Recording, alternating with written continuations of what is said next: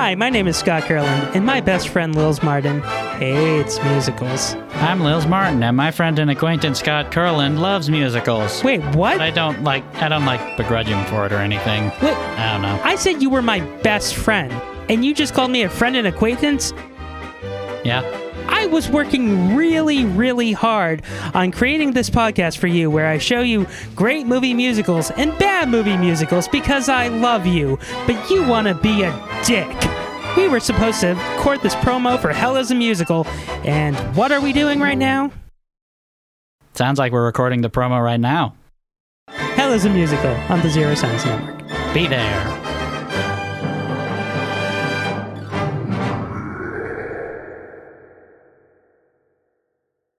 Right. So what we're gonna do is we're gonna get past this COVID. We will watch Shaun of the Dead. We will record a podcast, and we'll wait for this whole thing to blow over. That's right, Shaun of the Dead. It's in the basket, the writer's bagel basket.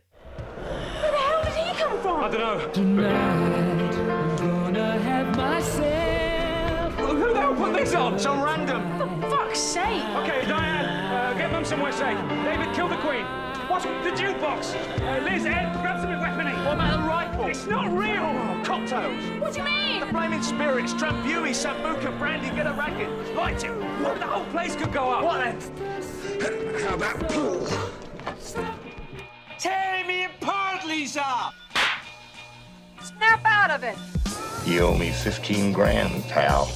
I love you! That's all I needed to hear.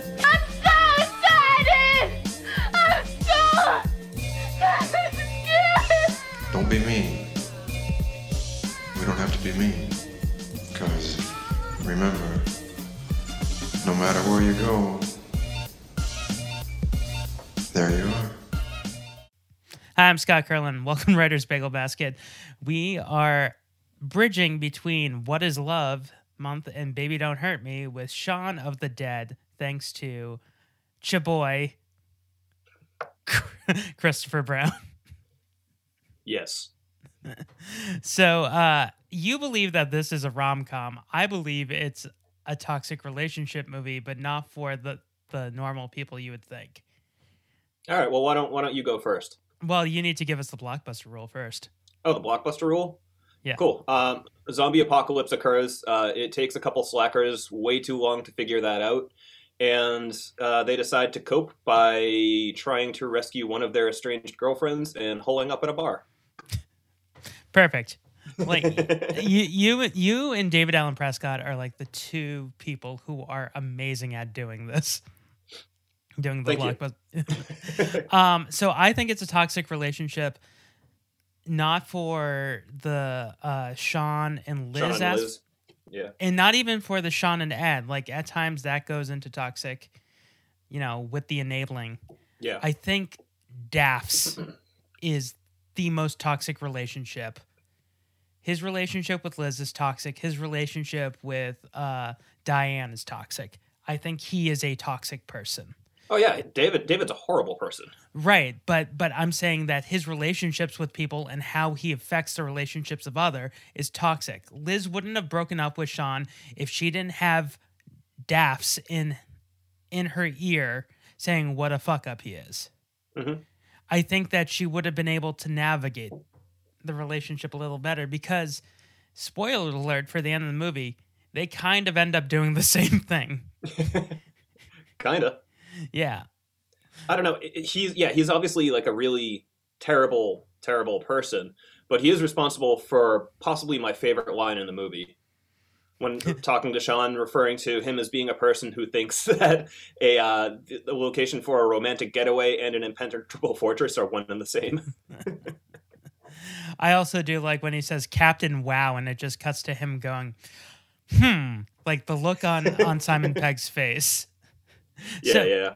So if you're unfamiliar with Shaun the Dead, it is the feature film debut of director uh, Edgar Wright and his first collaboration in film with Simon Pegg and uh, Edgar uh, Nick Frost. I almost said Edgar Frost, Edgar Winter. the Winter Brothers. Um, it's based on an episode of Spaced. Did you ever watch Spaced? yes. Spaced is like one of my favorite TV shows of all time. Um, and do you know what episode it's based on? Yeah, there's one. Um, it was it was a dream that um, I forget the names of the characters in space, but it was a dream that the main character had. Tim. Correct, Tim. Yeah. Yeah, he stayed up all night uh, playing Resident Evil, and he he was high on caffeine and energy drinks and hadn't slept in like seventy two hours, and he starts seeing people as zombies. I okay, so this film has always been one of my favorite. It's probably next to the thing. It's like my favorite horror movie of all time. Um, it's also just one of my favorite films. I saw this in theaters six times in 2004. Damn, son. Yeah, like I saw it. I'm like, this is one of the greatest movies I've ever seen in my life. Then I just kept I- coming back. Yeah, I, I loved it so much. Um, I saw it, if not opening night, right around opening night. And uh, talking about toxic relationships, I was on the last dregs of, uh, you know how everyone goes through like the breakup, the one that's like the one that like really fucking knocks you down and drags you around and fucks up your life for a while. Yeah, Uh, I was in the process of going through that. That was actually, um, I, I believe you and I were talking about um, before on Old Man Yellow Cloud about uh, how I smashed a guitar at one point. yeah, yeah. This was all the same time frame. So yeah, I saw it with uh with with, with that. I was dating uh, Courtney lady. Love. Yeah, I, I saw it with that lady, and uh, yeah, like for some reason I kind of always like think about that whenever I see this because it was like such an impactful and negative period of my life. But this movie fucking powered through it. Yeah. Thank you, Simon Pegg. And also, this is the movie that like really put Simon Pegg on the map. Absolutely. He turned down being in Love Actually to be in this. And that was the right thing to do. It was, but the role that he would have played was Rowan Atkinson's role. And let Rowan have it. He's not, you know, he's not doing too much these days. He's coming back for your odd Johnny Dangerously sequels that you know we've all been clamoring for. that that's. Did you say Johnny Dangerously? You mean Johnny English? Yeah, whatever. John- it's the now I want to see a team up movie of Michael Keaton as Johnny Dangerously and Rowan Atkinson has to foil him as Johnny English. Johnny's dangerously in English. the English Johnny Dangerously. so with this film, like it's given us so many it brought us back to form with the zombie genre because before then we were in the weird Danny Boyle, uh, Zack Snyder zombies can run really fast. Mhm. And this film, George Romero, I remember seeing the poster because I was working at a movie theater. This is how I saw it so many times. I was working at a movie theater, so I got Oh, to see yeah. it for free so many times. yeah, yeah. Like- I mean, I I probably would have done the same if uh, if I had that opportunity. Yeah, so I had like at the time I had like six different friends who weren't didn't really like each other, but they liked me. So like six different days I was like, "Oh, I'll go see this with you." and they're like, "Have you seen it?" I'm like, "No." Cuz the first time I saw it was with my dad and I remember looking at the poster and my dad goes, "Oh, George Romero gave this like where they normally have like two thumbs up, Ebert and Roeper or like feel good movie of the year, The Ghost of Gene Shalit." Um I keep saying that and I know he's still alive. Um, Yeah, that doesn't mean that he can't haunt you spectrally like the uh, like the girls claimed that the denizens of Salem did in 1692. Maybe Gene has that power. yeah. this is why Chris is on the podcast because he's our historian. So in 1692, the witches of Salem, Massachusetts. Um, I didn't say they were witches. You said they were witches. well, I call them the townspeople of Salem because that's what they were. Because witches aren't fucking real. However, Gene Shalit might have that power. these are real Stevie Nicks ladies. Into Lindsey Buckingham a little too much, if you know what I mean. So, so I just remember the first time that I ever saw a movie poster that had a director of a genre that created the genre I'm about to see, like a full Inception, like give a glowing recommendation for a film. yeah, yeah, And yeah. it I mean, also, that's, oh, oh, go. go ahead. I was I was gonna say it also brought uh what's his name back uh George Romero back to direct one last movie. he wasn't too old for this shit. Yeah. Yeah, I, I like that it was kind of a shot in the arm for a lot of different things. I mean, the downside is that it did ultimately lead to the zombie oversaturation that I think we're still kind of recovering from. But having said that, uh, I think it was worth it. Why do you think this is a rom com? It's a rom com because it's all about Shaun and Liz's relationship. Zombies are just a background device happening that causes them to have to come together and work together and reconcile their relationship. But if 90s uh, rom coms serve me correctly, there's no Blues Traveler playing, so it doesn't count. there is a little bit of the Smiths in there at one point. I don't know if that counts for anything. Was that the Smiths or just Morrissey? I thought. Uh, that's uh, Panic in the Streets of London. I believe that's the Smiths. Okay. Yeah, yeah. That, no, that's definitely the Smiths. Okay. Yeah, Yeah. because Morrissey solo kind of sucks, and uh, Yeah. has had like maybe like three good songs over like a thirty-year career. So And he's also an asshole. yeah. Also, the other way that this is a rom com is Coldplay, isn't it? Are they? At the end, Oh, at the very end. Yeah, yeah. That's Yeah. right. That's right. The Zombade. Zombade. Yeah. You know that they wanted like Dolores O'Riordan and the Cranberries there, but they couldn't get them. You have to go ahead and make me depressed because Dolores Riordan killed herself. I'm sorry. With That's her okay. tanks and her guns and her bombs and her guns and her bombs. It's in your head. The writer's bagel basket. Tear me apart, Lisa! Felt like you were doing the intro again. Thanks. So, what one really cool thing about this, uh, I don't know if you if you knew this, but one of the inspirations for this film, and in particular, um, Shaun and Ed's delayed reaction to finding out about everything, is that apparently in real life, uh, Edgar Wright missed uh, an actual epidemic that was happening because he did didn't check the news for like two weeks. There's like a foot and mouth disease epidemic that was happening in 2001. And yeah, he just completely missed it because he didn't check it on the news. Are you serious? That's I I there are no words. Like I don't know what to say Well, about And the, the best thing is too the way he discovered that the epidemic was happening is when he finally turned on the news, it was showing a cow being burned. I wonder what that cow did. Uh, Uh, it, it it did foot and mouth. yeah. Um so Peter Serafinowicz is in this film. Um have you seen the like on Hot Fuzz on this one? I don't think they did it in um uh World's End, but on the DVDs they had like different takes and one of the takes they did was Peter Serafinowicz as Paul McCartney and and Simon Pegg as John Lennon. I'm not saying it was you. I know, man, but I'm saying it was Ringo. right. You know. Hey, I can't live like this.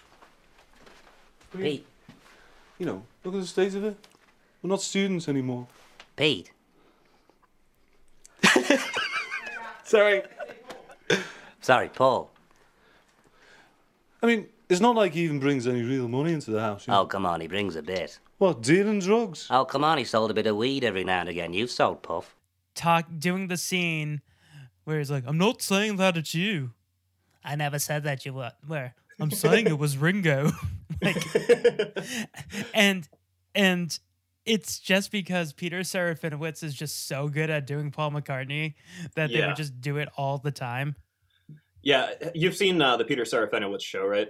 Oh yeah, Yeah, no, I've I've probably watched that show. I mean, it's only six episodes, so I've probably watched it like ten times, maybe at this point. It is just so good.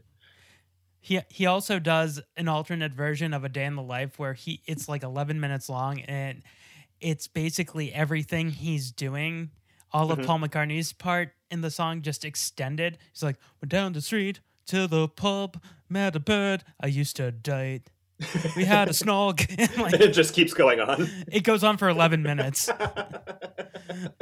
and it, like he's so genius and like here i know that he's only in this movie because he's like friends with the guys and he was Mhm. in between projects like i heard that they had like maybe a two day window with him or a three day window. So that Yeah. that's why like That his- feels exactly right based on how much he is in this film. yeah. Um and I just feel like some of his lines could be like Judy Blume books. like Tales of a fourth grade fuckadoodle doo. Yeah, he he is a genius, and it it really bums me out that a lot of the times when I talk to people about Peter Serafinowicz, they don't know who he is. A and B, the only like frame of reference I can give them is, oh, he was Shaun of the Dead's roommate, and then Yeah. they might know at that Um, point. I also say like now now that he was the tick, a lot of people can go there. he's slightly higher profile now, but it's still like he just like the tick was canceled, like wasn't getting the ratings. Like he just he just has shit luck because he's been in um a few other sitcoms and everything as well, like Running Wild. Was Yeah. it Running Wild that he was in? That's the Will Arnett one. Yeah, is that the one? Yeah, Will Him Arnett. He's a Kerry rich guy. Yeah, yeah. He played his next door neighbor. The frame of reference I used for him was in John Wick 2, where he's the sommelier. Oh yeah. Ah, he's so good in that. I also love him in Guardians of the Galaxy. I don't remember him in that. I mean, uh, Marvel movies. I watch them and I instantly forget everything about it. He's John C. Reilly's partner for the Space Police for Nova Corps. What Okay. a bunch of frickin' a-holes. Have you ever seen his? uh he, he put a video on his YouTube channel of him singing the opening page of Morrissey's autobiography to the tune of "Heaven Knows I'm Miserable Now," no. and it just works perfectly. Uh, he's so good in this, and everyone's great in this. I think the weakest character in the movie is uh, Rafe Spall. Oh yeah, yeah. Uh, uh, Noel. Yeah, but but like so I was watching this with Haley um and she's like why does that guy look so familiar? I'm like it's Rafe Spall and she's like I don't know who that is. I'm like it's Ben from What If.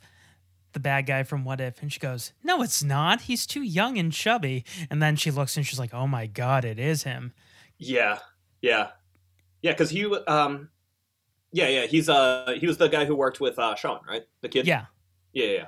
He, he's in all of their movies in like short throwaway roles. I think his biggest role was in um Hot Fuzz. Yeah, because he was one of the neighborhood kids, right? No, no, he's one of the Andys. He's one of the detectives. Oh, right, right, right. Yeah, yeah. Yeah. Do you know why was- they're called Andy? Because they're both named Andrew. yeah. he actually uh, started slimming down around then, even. yeah. Because uh, in What If, he's really skinny. Um, he's just like such a chameleon now. But but with this film, uh, it it just like ticks and like it's a film that that is so good that you can remember everything. So I saw this back in October and then I rewatched it again for the podcast. And I normally with a movie because I've seen so many movies, it's like, oh yeah, I vaguely remember this. I could remember this beat for beat, v- verbatim, Yes. like everything that was gonna happen. That's how, and that's the the mark of a good movie. Like this and The Sting are movies that I I'm like, okay, this happens next, this happens in this order. Um, I keep talking about Hell as a musical on this podcast, even though that's my other podcast. But we're doing Newsies, and I totally forgot. Like there was an entire chunk of the movie that is about 25 minutes long that I completely forgot.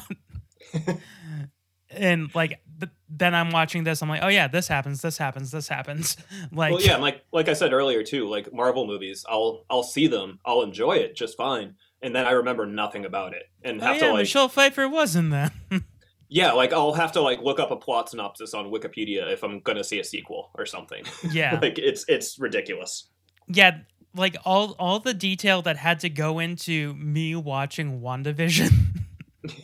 I, I did not prepare at all. I just went in completely blind, and fortunately, they've been telling enough throughout it to catch me up. because I'm like, yeah, I have to watch Infinity War and I have to watch, you know, Age of Ultron. I got to go back and watch Doctor Strange because that's going to tie into the multiverse somehow. Yeah. then it made me watch Dark Phoenix and I was pissed. so, yeah, with with this movie like you can tell that all of these people have potential of being really famous. Mhm. Like this is star making roles. I don't know if Kate Ashford, who plays Liz, ever did anything else besides this movie. Yeah, she. I don't think I've really seen her in much since then. Oh, that's no good. I just looked up her Wikipedia page, and it's just like a list of things she's been in. There's like nothing personal about her. There's nothing like it's. Oh man, that's no good. She's is that- apparently in. Well, because it's like it, it's the sort of Wikipedia page that reeks of like no one giving a shit, because it's just Kate Ashfield is an English actress who appeared on stage, TV, and film roles, most famously in her role as Liz in the 2004 zombie comedy Shaun of the Dead.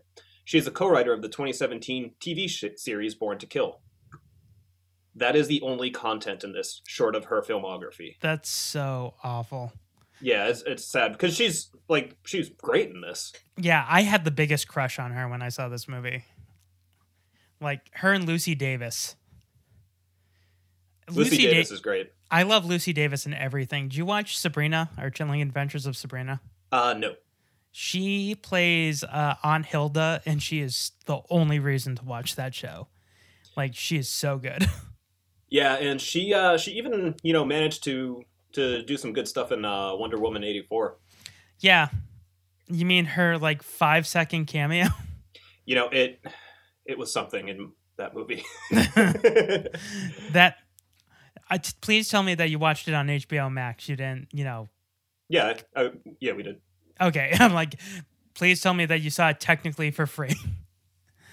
Oh, yeah, I- yeah, yeah. Yeah, Yeah. no, no, we uh we didn't like pay to see it in any way other than just HBO Max fees.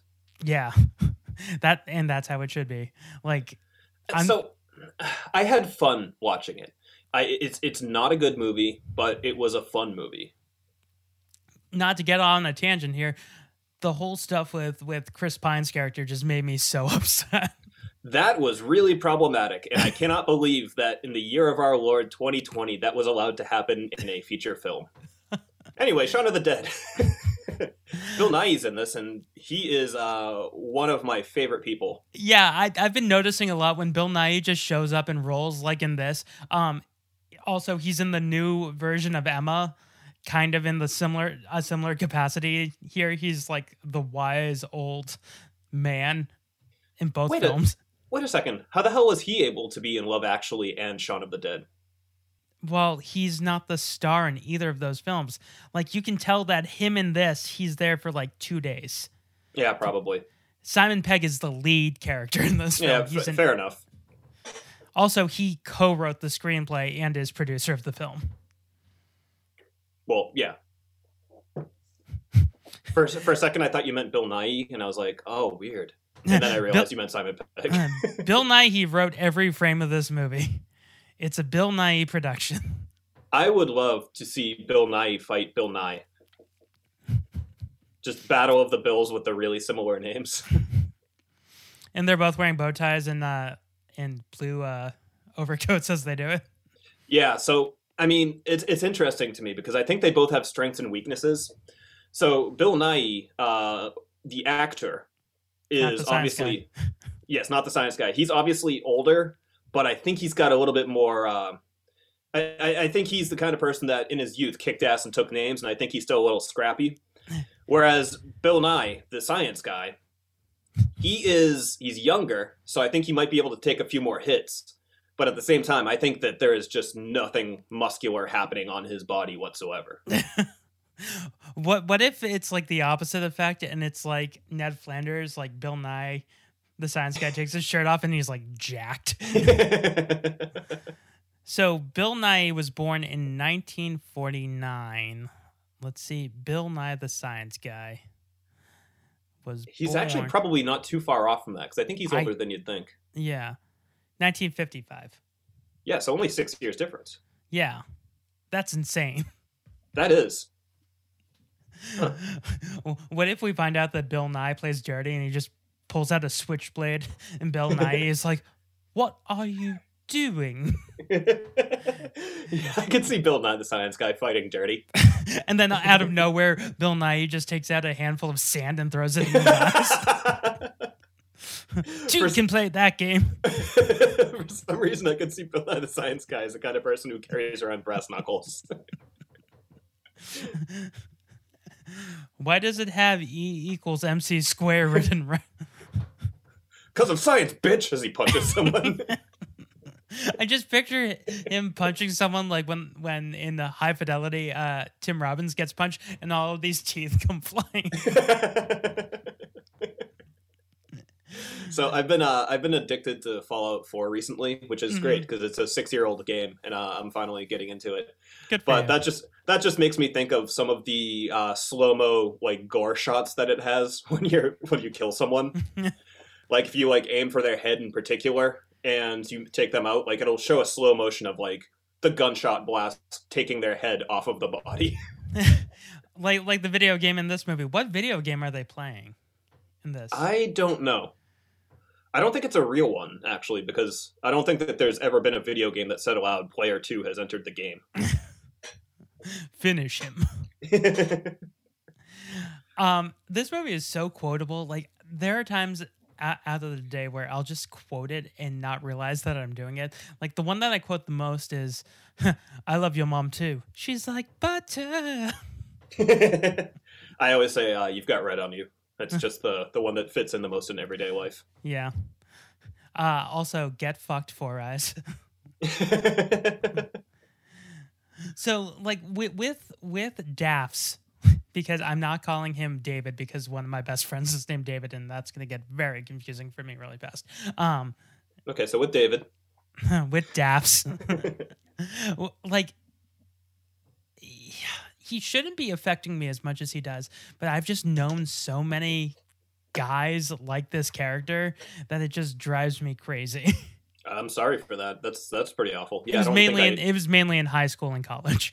Yeah, I don't think I know too many people, uh, or have ever known too many people of that ilk, and uh, and I am fortunate for it. yeah, and like just, just he reminds me also of every character in, in Game of Thrones or Lord of the Rings, like the hand to the king, who's really like a bad guy who's like whispering, like like bad information. it seems like your nine lives are up, Casanova. Yeah, it's it's sad for me because I love Dylan Moran so much, and he is great. Especially on Black Books. Yeah, and that's that's what I was gonna say. It's like it's like now, okay, if I want to enjoy Dylan Moran, I have like three options. I can watch his stand up, which is usually very good. Mhm. I can watch Shaun of the Dead, or I can watch fucking transphobic Graham Linehan's show. It's, yeah, it's it it's sucks. not fair. It is not fair. Like, how can you take a good Dylan Moran role away from me? You fucking fuck. he's he's pretty good in Run Fat Boy Run. I I don't even remember him in that because I watched it so long ago, and that's another movie where basically everything about it just was in and out. yeah, I mean, Oh, oh, go ahead. Uh, no, it's just like I- it's so weird to me. Like all of the people that Simon Pegg befriended on his way up to the top. Like he befriended David Schwimmer and ended up in like David Schwimmer's directorial debut, and then he en- ended up befriending uh, J.J. Abrams and ended up both in Star Trek and Mission Impossible Three. And then ended up befriending Tom Cruise and is in like everything, you know, Tom Cruise wants him in. Yeah, it's it's been a fucking hell of a career for him. Yeah. And then Nick Frost somehow continues the same momentum in like the UK. Like he his his show career in the UK is like outstanding. Yeah, Truth Seekers uh, is very good. I don't know if you've watched that. Unfortunately, it got canceled. Cool, cool, cool, cool, cool. Now Chris is standing up and he is lighting himself on fire. I don't want to live anymore. I just picture Danielle coming down like, "What the fuck are you saying?" nah, she usually hears that about three times a week. so I gotta, I gotta tell you, this is actually, um, this is the second film that we have discussed on this program that I have watched with my mother. yeah, I, I, uh, I, so Danielle and I, when we were first saving to buy a house, we ended up moving in with my parents for about three or four months. Mm-hmm. And when we were there, I uh, I convinced my mother to watch this with us, and uh, she liked it, but was just, oh, it's just so violent.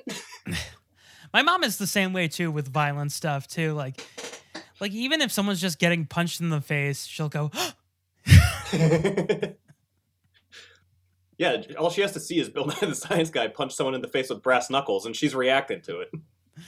"Huh, "I don't know why I'm letting you watch PBS." what if that was the the final episode of Bill Nye the Science Guy? All right, kids, today we're gonna learn the science of kicking this stagehand's ass. he just Uh. grabs like a, a PA and just like starts punching him. I'm just doing this for college credit. I hope we're not paying you. Today we're going to learn about momentum and force. the the first one uh, that you saw with your mom was uh um Nothing but trouble. which also came out in that episode that we did was literally a year ago. Oh, well then. That's And- that's the passage of time for you. yep. If you could save time in the bottle. I mean, why bother at this point? Time is fucking meaningless.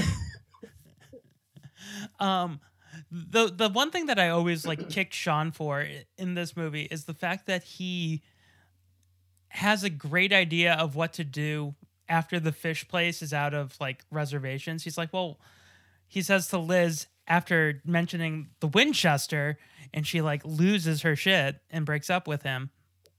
He then has a good idea. He's like, "Why don't we just go to the Shepherd's? That restaurant does Thai food now." I'm like, "Why wasn't that your plan all along?" well, because he's kind of like a bumbling goof. That's that's his uh his shtick. Yeah.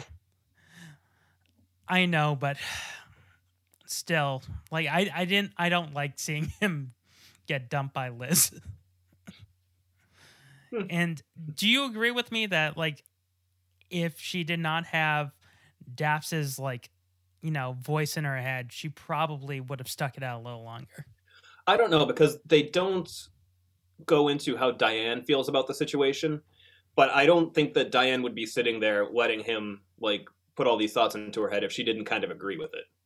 This is true. But also, that's the toxicness with her relationship with Daphs. She's in this relationship that she knows that she's only in it with him is because Liz doesn't want to date him. So she's basically picking up the pieces. That's not a healthy relationship. No, I, I don't think that they ever claim that it is.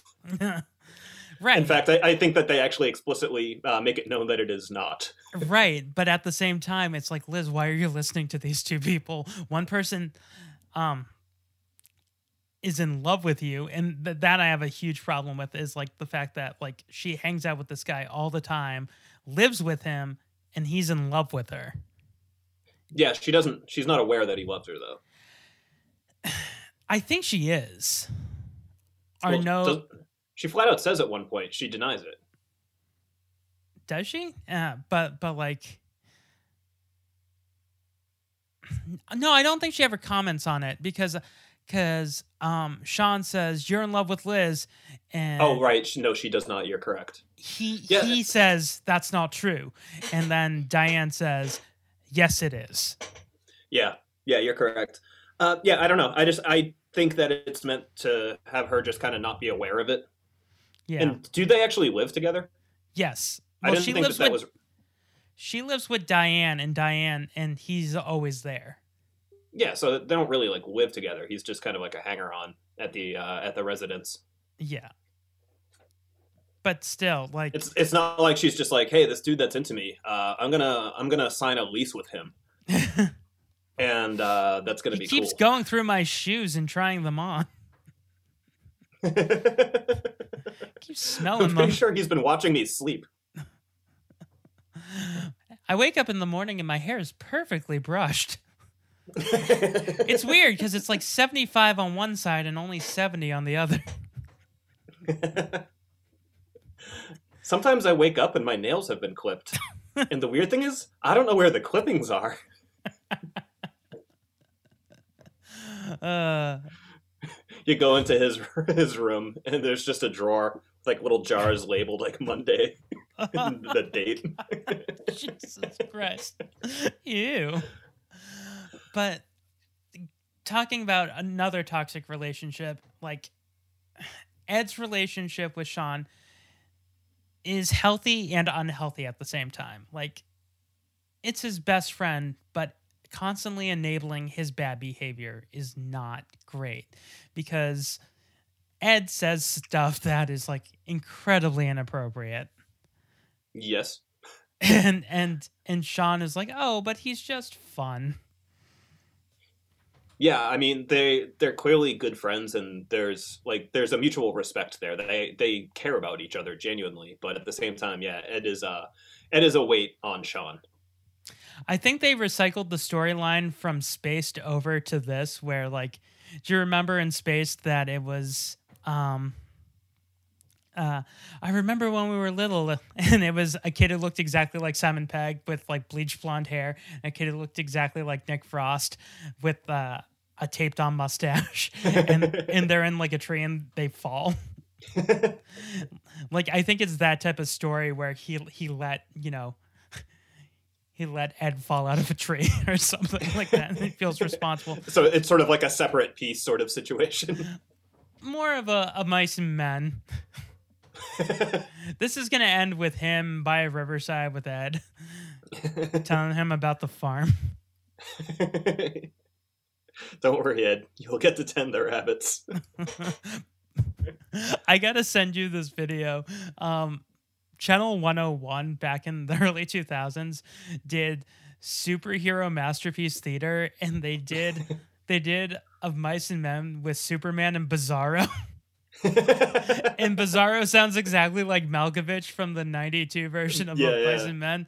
And it just ends with him taking eye laser beams and shooting it through Bizarro's head. Did you ever watch um, on Channel 101? There was a video called uh, "One from the Heart." No. It was some of the most surreal, bizarre comedy I've ever seen, and I love it so much. And I, I hate that it's like only available in a super, super low res format because obviously 2003, 2004, whenever it went out. Yeah. But like I I see that that relationship with Ed and you know uh Shaun ending that way. Well, now it has to now that Ed is like a zombie. Yeah, well, I mean, he's chained up and he generally uh, listens to instructions from what we see. right. I just love when the foreshadowing in this movie is incredible. Um because even Pete says like, "Great, why don't you just chain him up in in the backyard and you can play with him there?" Yeah. And th- that's exactly what happens at the end of the movie. Yep. I also Yeah. do. I love Simon Pegg's facial expressions in this movie, especially when someone like in the beginning when Ed kills that zombie with the the ashtray, like the look on his face when he just like grabs his face and goes ah. Yeah, this this movie actually, I think, stop me if I'm wrong here, but I think it's the first time a comedy ever utilized the Requiem for a Dream sort of uh, quick cut. Yeah, I think so. Which is weird because he he doesn't he doesn't base it af- off of that. Edgar Wright said he says he's based most of his editing style off of Tarantino from Pulp Fiction. Interesting. Because there's like literally in in season two of Spaced when um Jessica Hynes or Jessica Stevenson at the time returns home and Ed was living or Nick Frost was living with um Simon Pegg's character and they do a shot by shot remake of the scene from Pulp Fiction where Bruce Willis discovers Travolta and blows him away on the toilet. so like he's very inspired by Tarantino. Makes sense. Yeah. I can see it. but the the the stupidity of like the characters in this movie is at times unforgivable for certain characters like the mother like I, I don't know who during a zombie apocalypse would be like, I think my friend lives in this backyard and just stops and sees a zombie and doesn't run away. Like the mother is in such denial. Well, Um, she's she's just incredibly naive, and they kind of point that out in the scene where um, Diane is trying to train them all how to act like zombies, and she thinks that the mother is actually making an effort when she's just idle. yeah. That that that's also leads to one of my other favorite lines talking about Diane as an actress. Um, when you go when they're having a fight when Liz and um, uh, Shaun are having a fight and he goes, "Well, I'll come out with you guys," and he goes, she goes. Oh, that's what you want to do? Hang out with a failed actress and a twat? And he goes, I never called Diana a failed actress.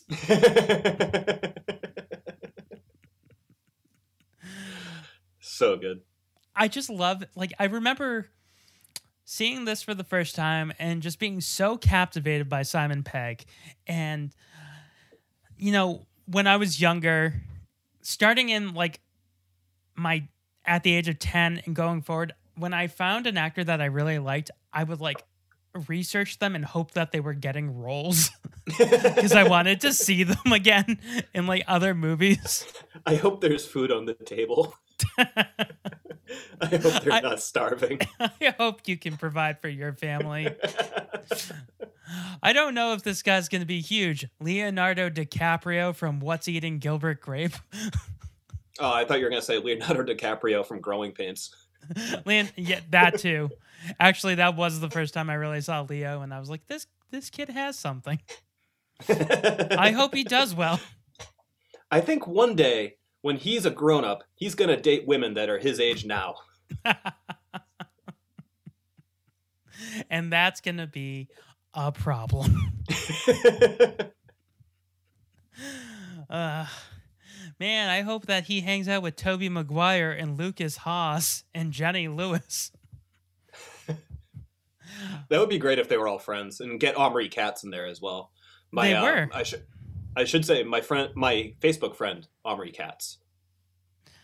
I find it so weird that that like actors like Simon Pegg and DiCaprio once upon a time were like just normal people and now they're like some of the biggest stars in the world. Like this film really launched Simon Pegg. Yeah, yeah, absolutely. I had never seen or heard of him until I saw this movie.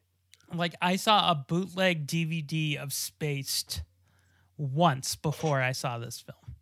Yeah, I, I had not heard of Space until I saw this movie and then started reading about the the team behind it. Yeah. And like Edgar Wright's directing style, like everything about this movie just it like hits all the marks. Um I will say that the scene that always gets me and like makes me cringe is when he gets stabbed in the head with a dart. and when he pulls it out and there's the little spurt of blood. oh yeah, that that gets me every time. Because like But dogs can look up. whack. I know for a fact that dogs can look up. yes, they can. Yes. Stella My- did my it dog- this morning. My dog spends the majority of her life looking up at me um, in hopes of getting treats. Yeah. Uh, the the other day, I was sitting next to Stella, and she wasn't sure if I was still next to her, so she just lifted her head up. She's like, "Are you still there?" Okay, good. Yeah.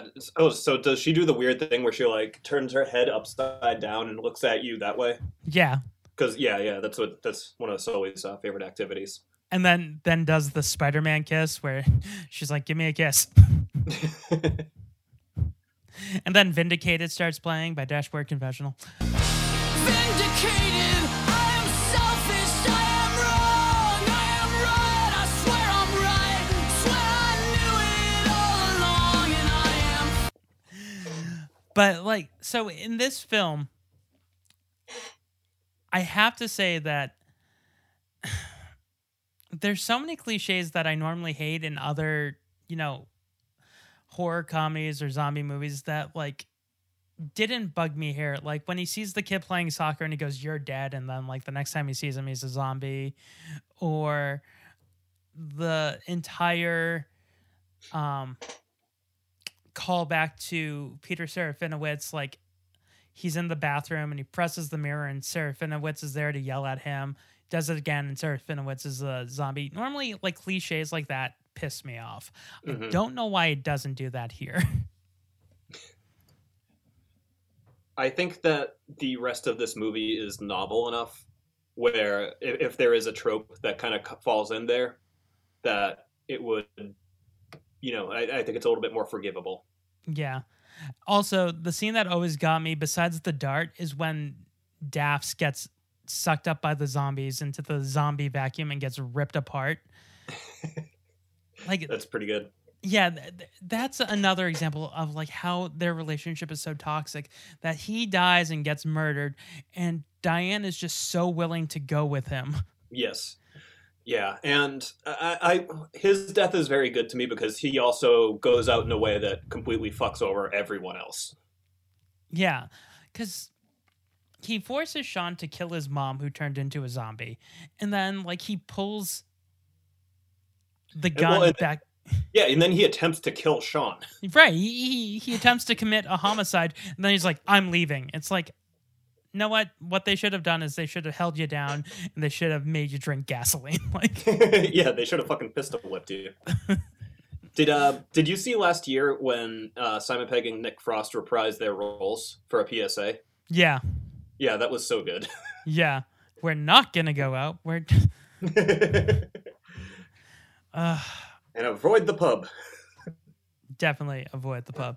Also, I do love how understanding Liz is of Shaun, and like uh, they do a callback to the whole um, restaurant thing. Like, so there's a problem with the restaurant. I thought you booked the reservation.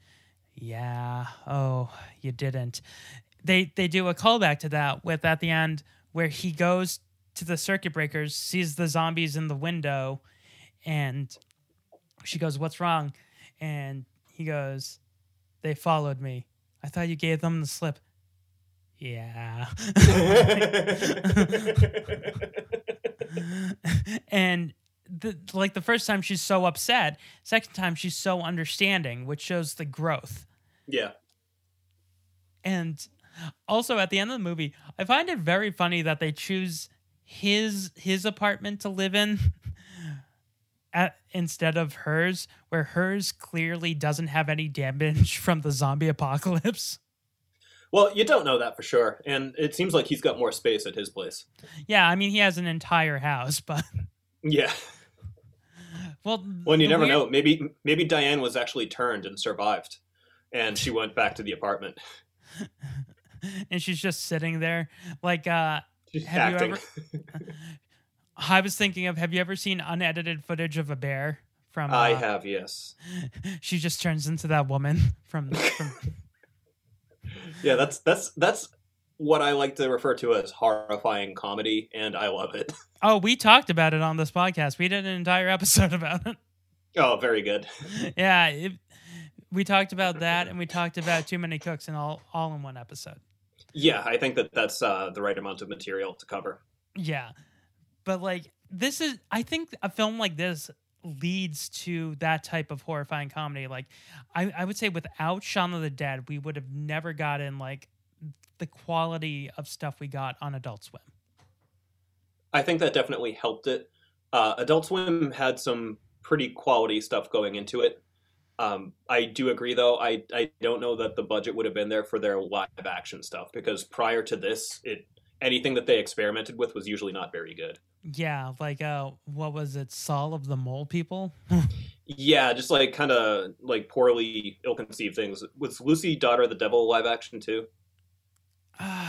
I don't remember. remember. if that was, but the, yeah, like there's generally just like a bunch of kind of like low effort garbage.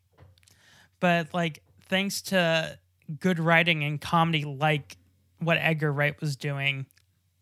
And I also think with the success of Grindhouse and him being able to do the fake trailer led for like these content creators to create videos like this to go on Adult Swim.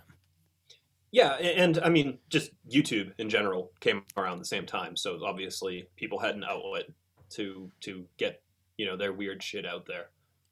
So you Did- are a me- what? I was I was just gonna ask. Speaking of YouTube, did Lils show you the sausage channel she found yet? No. it's it's a channel devoted to just making different kinds of sausages. I'm literally gonna text her right now. I don't care that we're doing the podcast. Oh, insert, insert an edit point. nah, I'm not gonna do that. I'm lit- I'm literally gonna say what I'm gonna write. So CB says there's a sausage channel on YouTube. I want to see if she responds. Hopefully, she responds with the link. Okay. I I think she will. But yeah. I also should have added uh I'm literally recording a podcast right now as I write this to you. but um let's talk about the relationship of Phil uh or Philip, sorry, Philip, and uh, Shaun cuz like anyone who listens to this podcast, you know that I'm a sucker for like a good father son story. The fact that it does like the same amount of care and love that About Time, also with Bill Nighy, does in like five seconds in that Yeah. scene in the backseat of the car Yeah. so quickly hmm is kind Yeah, of it- hard. Yeah. It's it's it's insane because they do it fast, but it doesn't feel rushed, and it, it just feels like a natural progression of like. It just feels like a natural conversation where you know Shaun realizes like, oh, my stepfather actually loves me. Yeah. It- it's also just it's crazy like how you know sentimental he gets and he goes he's not my dad well not anymore and Yeah. like that that just uh Simon Pegg steals it Yeah. Um, well, I, I absolutely love that moment because it's going through a lot of emotion, and then it just it, it makes sure that there's a punchline in there to keep us all on track. So multiple times throughout the movie, it's shown that Philip does not like um, loud music being played, and there's currently loud music being played in the car. And right after Shaun says, um, "That's not he's not your husband anymore He's not your husband anymore." Yeah, Philip reaches forward in the car and turns the radio off. let's go shall we I also I do love when uh, Shaun goes, uh, "I'll go and look up and see if there are any zombies." He just climbs up this child's ladder. Well, yeah, and I love that he climbs each individual rung like very politely instead of like making an effort to do so like stealthily or. Yeah. Are there any out there? Lots. oh yeah. Uh, I also, I do love in like the entire Cornetto trilogy that they do like make callbacks to previous films, especially the whole "Have you never taken a shortcut before?" they do that. They do that in this one where he he basically goes to jump over the thing. Oh yeah, yeah, and then in uh, in Hot Fuzz, he actually successfully does it. Yeah, Right. and and then in the in World's End, he like basically f- destroys the the fence. Now, uh, if if you had to pick, someone's got a gun to your head. What's your favorite uh, of the Cornettos? All right, so this is a tough choice. The one I watched the most is probably World's End. My favorite is probably Hot Fuzz. So I would say my favorite is Hot Fuzz. I think the technically best film of the series is World's End. Yeah. Uh, but Shaun of the Dead is the most fun, if that makes yes, sense. I agree with that 100%. I also have a theory. And so you're doing this first one, and then the next two are going to be done by Maggie and Ashley from Rock Candy. That was the deal I made with them live on air literally a year ago. Um, but I have a theory, and I'll be probably mentioning this every time I cover a Cornetto movie. I feel that, like, throughout all three films, the characters that Simon Pegg and Nick Frost play, they they level out. Like throughout the movies, they each play a similar role to a version that the other person played. And what I mean by that is like in this one, Simon Pegg is kind of like, you know, reasonable, level headed, does have a bright future, kind of a slacker yeah. you know. And, you know, Ed is a total fuck up. Yeah, yeah. Whereas in Hot Fuzz, Shaun, um, Simon Pegg is completely competent. Whereas I would say that uh, Nick Frost is more of the Shaun kind of character. And then then in uh, World's End, Nick Frost is like Simon Pegg in Hot Fuzz and Simon Pegg is just a complete fuck up. Yes. and like the fact that they they did that like it seems like fair writing like okay you got to play the level-headed one now i get to play you know the level-headed one Yeah, well, they're uh, they're genuinely best friends in real life, so Yeah. it, it, it completely makes sense. have you heard them talk about how they like basically had a falling out for about six months on hot fuzz No, like while making it. yeah and no, then, I, I had not heard that. and then basically they're like okay this is stupid we're grown-ass men Well, it's good that they were able to settle the differences. yeah Have you ever seen um the I, I don't know if he calls himself a magician or what his deal is. Uh, this guy Derren Brown. no He's English. There's a great video of him with Simon Pegg that you should check out uh, after this, wherein uh, he asks Simon Pegg. He's in a room that he has had decorated himself in specific ways, and he asks Simon Pegg to write down on a note what he wants for his birthday. And so he does, takes it and seals it and gives it to him. And basically, throughout the whole thing, the the guy is talking to Simon Pegg about different things about how like what his technique is to influence people's thinking and all of that. And at the end, he's like, "So, so Simon, uh, what did you want for your birthday? What did you write down?" And he's like, "A bike." And he's uh, so the guy Derren Brown opens the note and it says a leather coat. and basically, what he had done was he had like um, different things like spinning in a room, like record players spinning, uh, all sorts of different things like that happening in the room. And the way that he would phrase things is he would say like, by convincing by convincing ourselves. So like he would put the word bike in there. Like everything was so carefully done throughout the entire thing that he managed to completely convince him that he had written down bike. It's so ins- good. It's it's it's worth watching. Yeah. Lils did respond, and she goes, "Ordinary sausage?" Question mark. That's the one.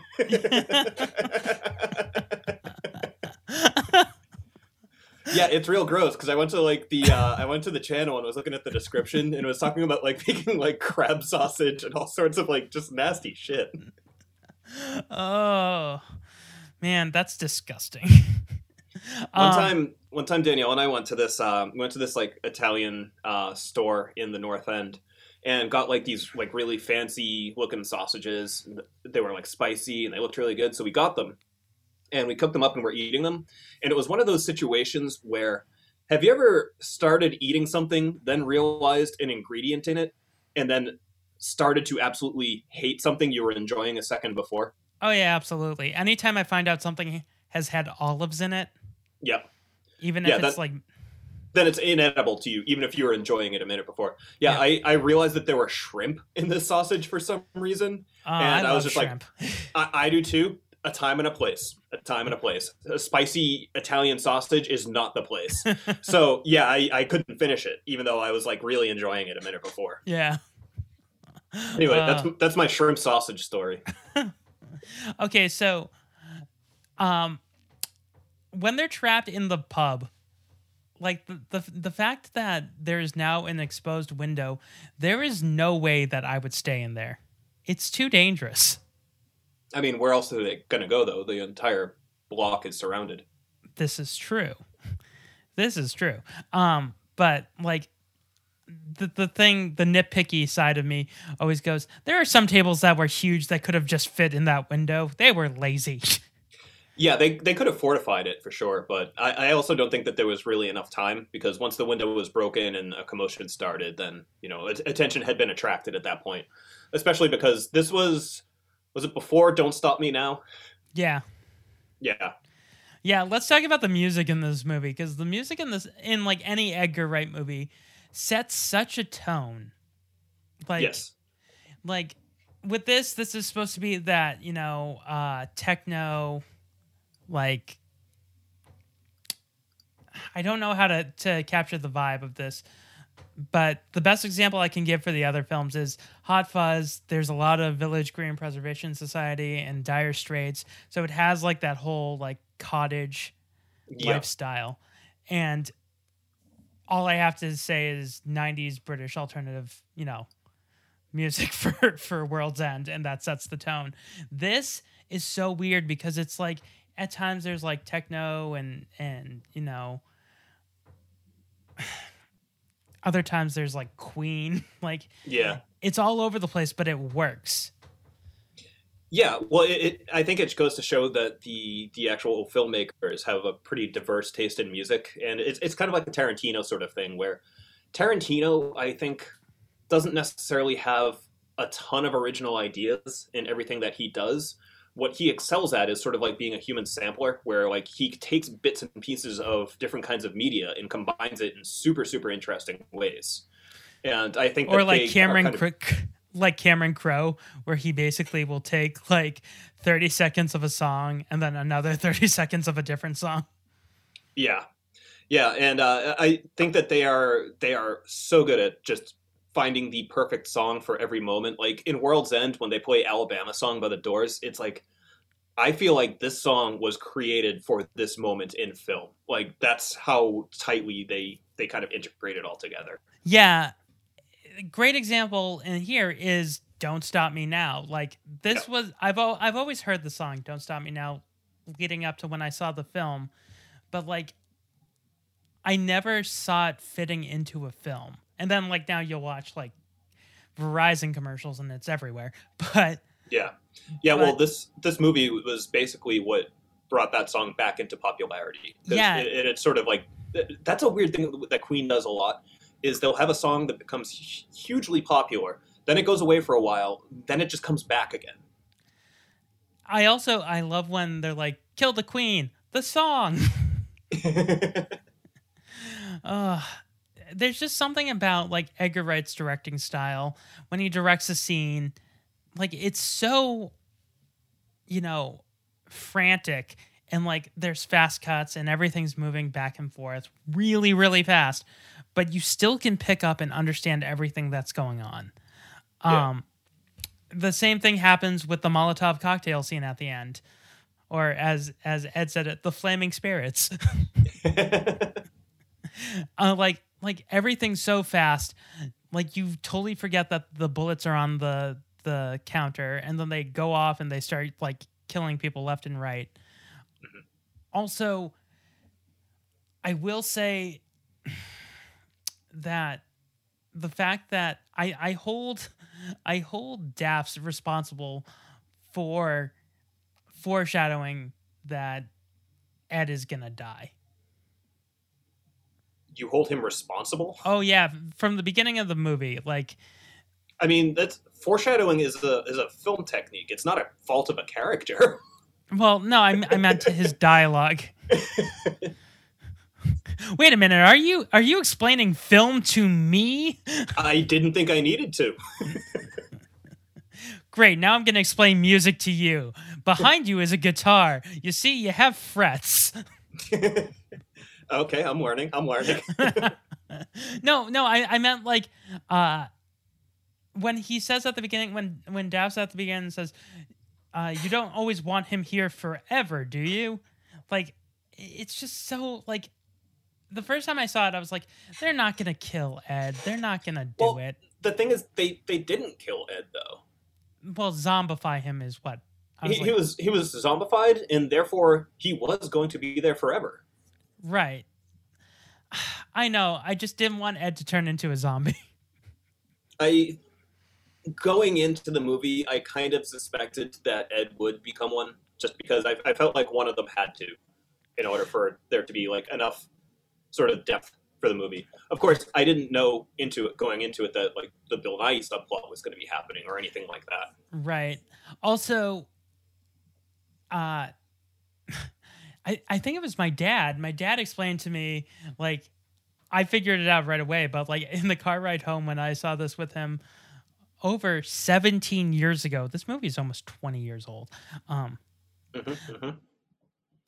so on the car ride home, my my dad goes, "So I think I know why Ed got to live as a zombie and the mother didn't, because the mother was being foolish and just let the zombie get her."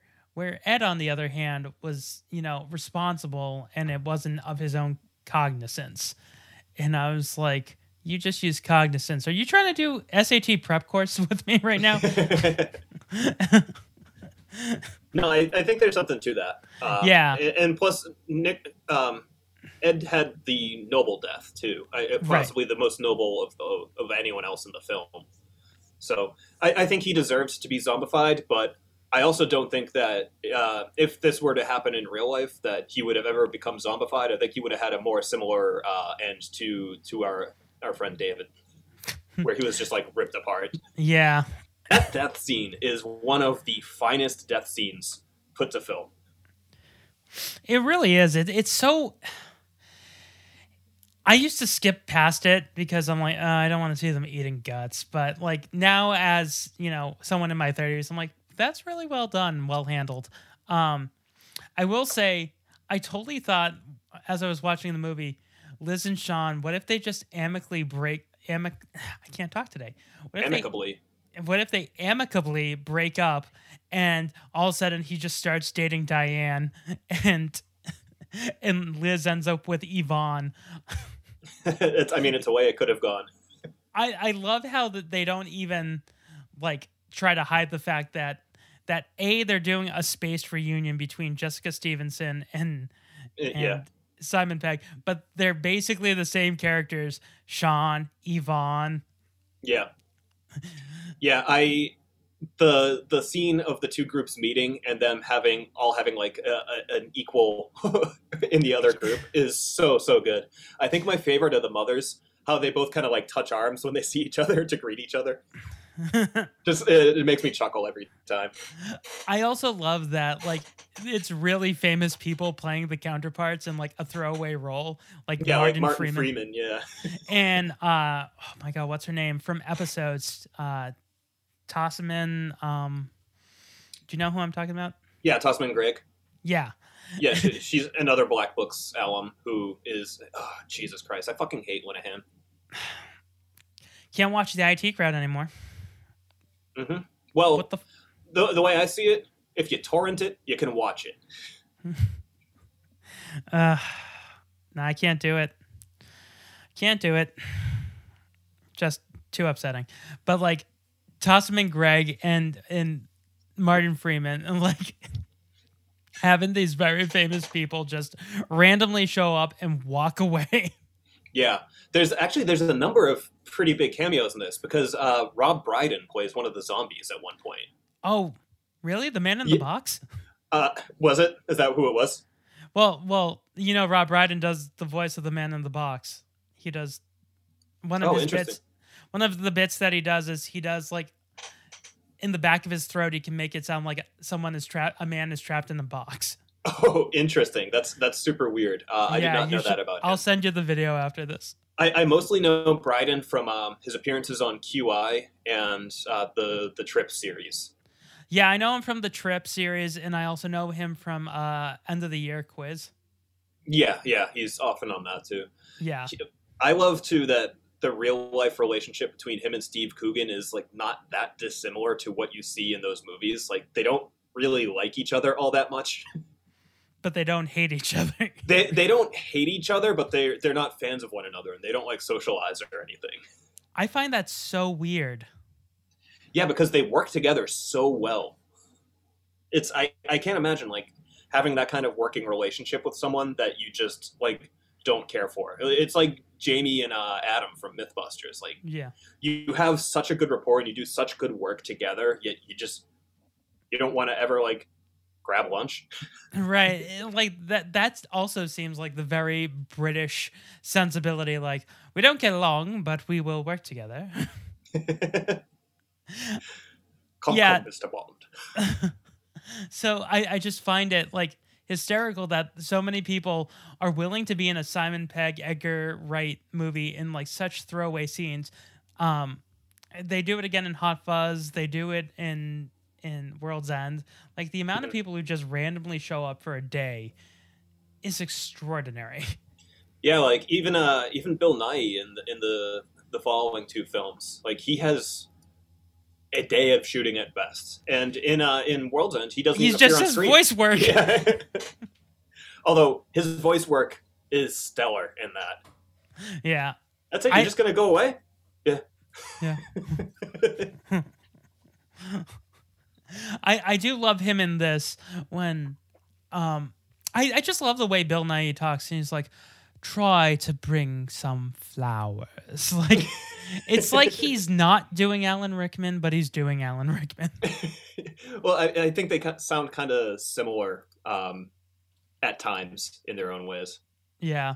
I I also love with um uh it's the scene where Bill Nighy goes, "Come on, Shaun," and you think he's turning into a zombie, and he's holding the knife, and it just cuts to him walking out with them. and it's like, okay, I give up. also, the fact that like Bill Nighy eh, is doing like the parent thing of knowing there's a zombie apocalypse, but not willing to admit that they're zombies. Yep. It's like, oh, it's just a bunch of tweaked out loners. and then he gets attacked and he's like, go on without me. Do they? They do actually say the word zombie in this, correct? Yeah, because he goes, are the zombies out there? And he's like, don't say that. Don't say what? The Z word. The Z word. The Z word. Well, are there? Mm, oh, there they are. yeah, that's the only time though, right? yeah. Because yeah, they um because they they do the Z word line a couple of different times, but yeah. Yeah. I also I also love when uh Simon Pegg is so like nonchalant with Peter Serafinowicz. He's like, Pete, Pete, they have like the cricket bat. oi prick. he's. Man, this is making me want to watch the Peter Serafinowicz show. Yeah. Also, I am Derek Bum, and this is the toilet gun. he okay. So he he was on the podcast. I forgot which one it was. It was one of those random, you know, celebrity interview podcasts, and he starts doing Phil Hartman, and he does the greatest Phil Hartman impression I've ever heard. He does so many really really good impressions. It's it's insane how good he is at that. Like because you don't see a lot of impressionists these days that are you know famous, but it, it's incredible how how good he is at it. His Alan Alda is so fucking good. Now I want to see like them do a My Dinner with Andre with him doing Alan Alda and Bill Hader doing Alan Alda.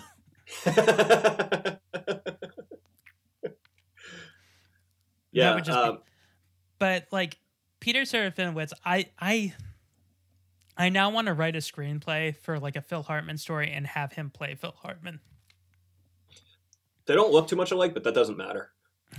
That doesn't mean anything anymore.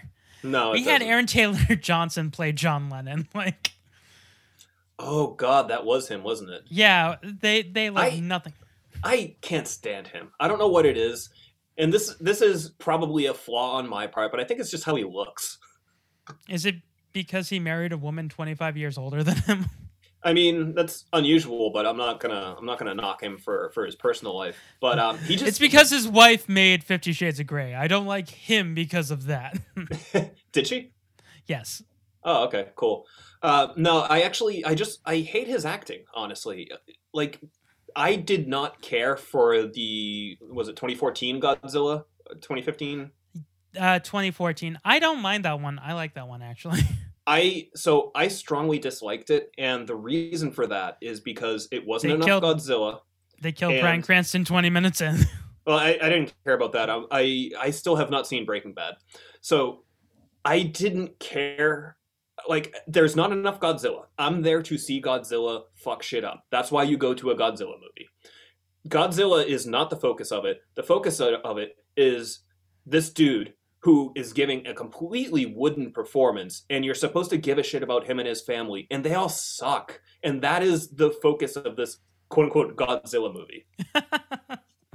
I like Elizabeth Olsen in it.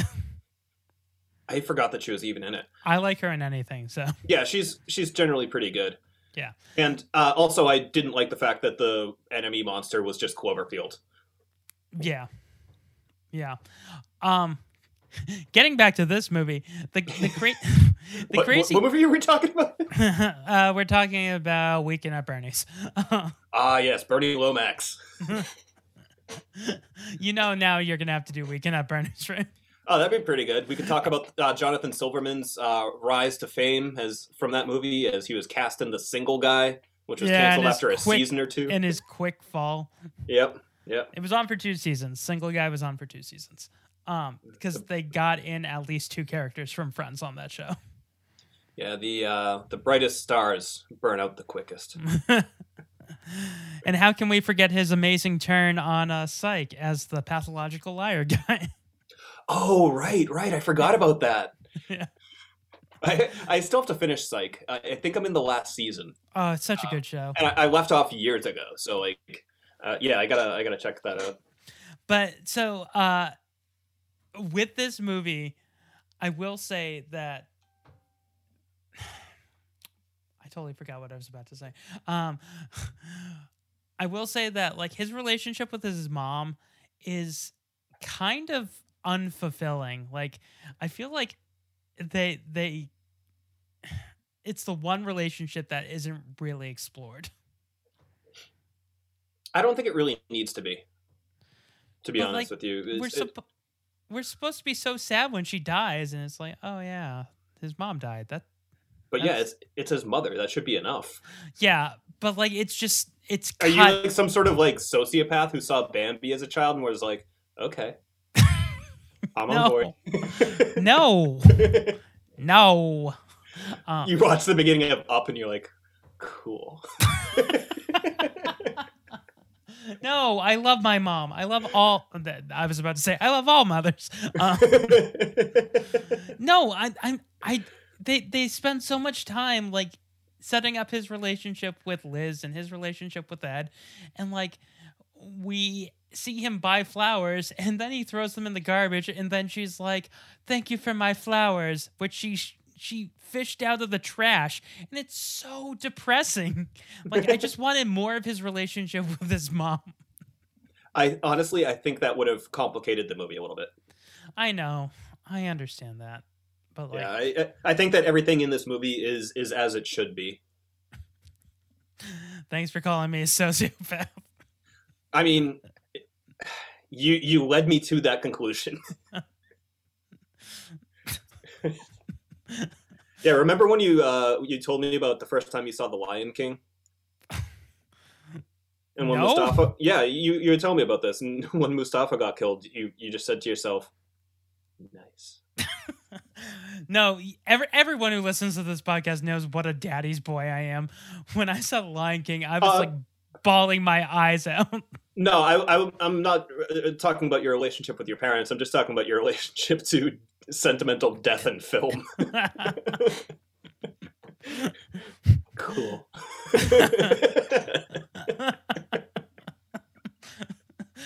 Serves him right. well, you you couldn't wait to be king. Yeah, I, I know what your favorite scene from Attack of the Clones is. It's uh, sand. It gets everywhere. Uh, it's it's it's near that. Fuck you. That was first time, last time. Guess Christopher Brown. Uh, but getting back to this movie, I I do.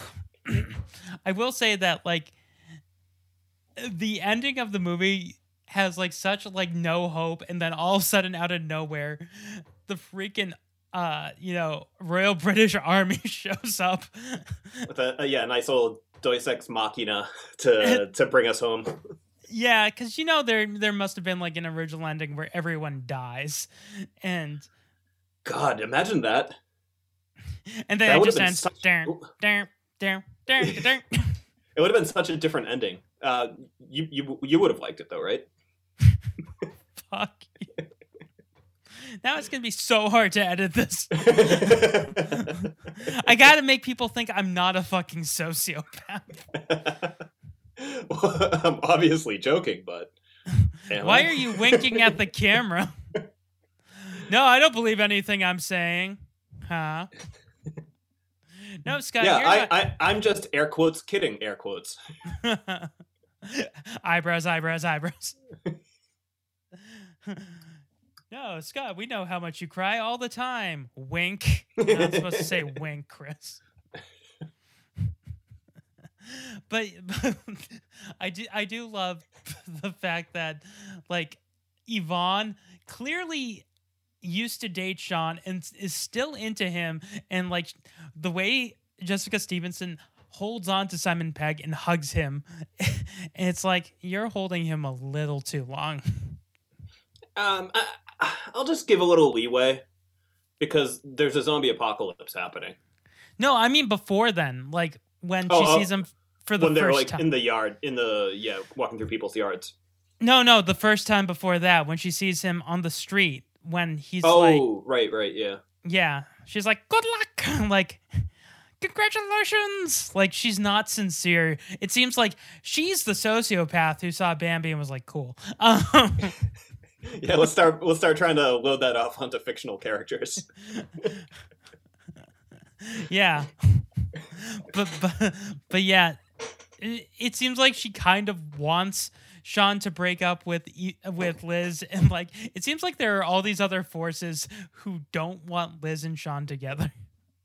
Yeah, the universe is trying to keep them apart, but, he even a zombie apocalypse can't can disrupt that union. I just picture them cutting a trailer of this like a rom com. Meet Shaun. He's a idiot man child who has his head in, head in the clouds. Meet Liz. She has her feet on the ground. It takes a zombie apocalypse to get them together. Do you ever uh, do you ever check out Blues Traveler's Twitter? no, I was doing Del Amitri right there. do yourself a favor. Oh wait, yeah, Jesus, right. I thought that was Blues Traveler, but uh, at any rate, check out. They're all the same, Sister Hazel. Yeah, yeah.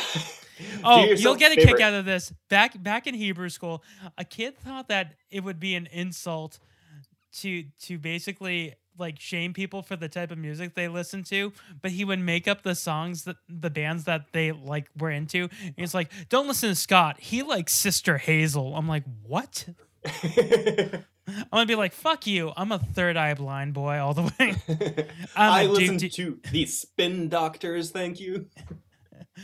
If it doesn't have do do do do do do do, I'm not listening to it. Yeah, uh, their Twitter I think is run personally by John Popper, and he has some spicy takes.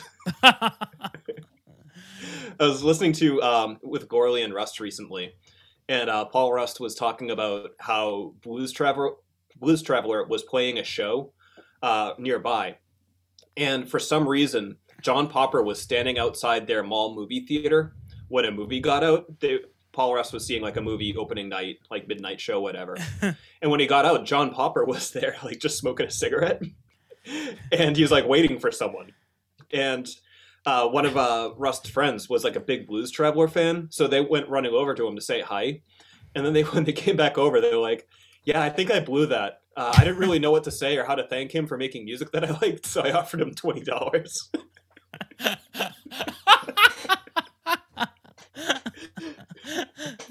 that would be like me finally getting to meet Paul Newman. Like this is an alternate world where he doesn't die in 2000 and yeah, 9, 2010.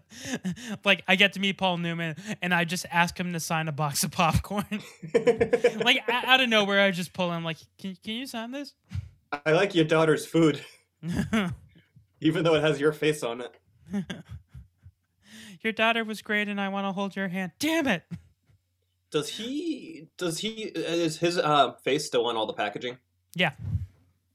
I wonder Yeah. how long it's going to take until that's weird, or until he reaches like Redenbacher status. I think he's already there because it's like the same thing. Are you gonna take, you know, uh Redenbacher's face off or, you know, the Colonel? I mean, they should remove the colonel. of course they guy, should, but Guy was a guy was a real piece of shit. he was a he was a lawyer before he had success in the restaurant industry, and one of his most notable cases involved him getting into a fist fight with his client.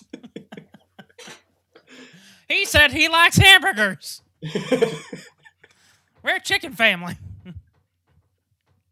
but yeah, so so getting back to this movie that we've clearly just went off the rails on. Um, so how many bagels? For me, this gets 11.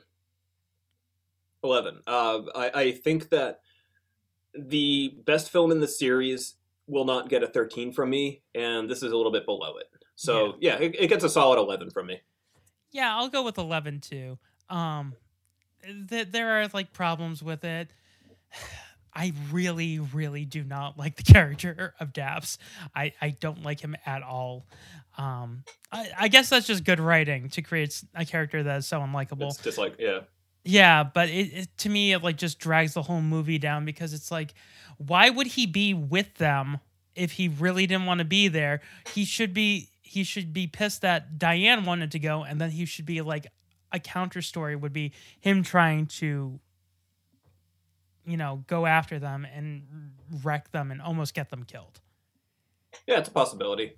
I don't know. I, I feel like he probably thought he could usurp Shaun. I think that was his thinking, is that he, was, he would be able to take over. Yeah.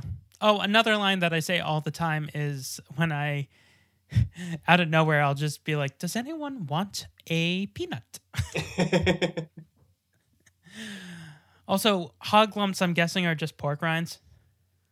Uh, probably, yeah. Yeah. It sounds it sounds like something that would be in um uh uh what's it called? What Brian Butterfield diet commercial. pork lumps, pork cylinders, bum bum bums, large max. Um, also in this film, another problem I have was the fact that like no one eats normal food. They talk about going to restaurants. They talk about like the mom's gonna make sandwiches. All they do is drink and eat like you know ice cream and toasties. Like it's Yep. very upsetting. like how does anyone survive? I mean, there's a lot of people out there who who live that life. Right. Also, th- this this apocalypse, the zombie apocalypse, is only a day long. Well, yeah, I mean, I guess they get it under control pretty quick. Yeah. Yep. So, do you have anything you want to promote? Uh, yeah, actually, uh, I've got a record coming out on March 1st. Uh, my band Rampikes is putting out our first album, and it's going to be available at rampikes.bandcamp.com. And at some point down the road, it'll be on Spotify and all that, but that takes a couple of weeks. Yeah, also follow them on uh, Facebook or like their Facebook page. I wanted to say, I didn't, because you have a lot of fans on there. I I always fuck with you and Pat. I wanted to to write a comment, but I didn't want people to think that I was an asshole. So I'll say it here on my podcast. I wanted to be like, how many new radicals are you seeing in this photo? Because you're all wearing hats. Yeah, interesting. Uh, well, I had like just shaved my head right before that, and I didn't do a stellar job of it. Uh, there was still like some like weird sort of like uh, uh, strands coming off here and there, so I went with the hat. Yeah. Well, you got the music in you. Chris and I have a mini series podcast that's still on Zero Science Network called Where in the World is Stephen Quincy Urkel? And uh, we are working on something else. We had one idea and then that went to shit. And now we have a much better idea now. Yes. You'll thank us. Yeah, it's uh, it's more manageable. Yes. And much better to watch. yes. So uh, you can also listen to my other podcast, Hell is a Musical, on the Zero Science Network. And we have a Twitter and Instagram page. Will we do a Facebook? Yeah, maybe. Um, and uh, you can like us on Twitter, Instagram, and Facebook at Writers Bagel Basket. And don't forget to email us any suggestions you have, writersbagelbasket at gmail.com. Chris, thanks for doing this again. Oh, thanks for having me. Always a delight. Until next time, I'm Scott Kerlin. Bye.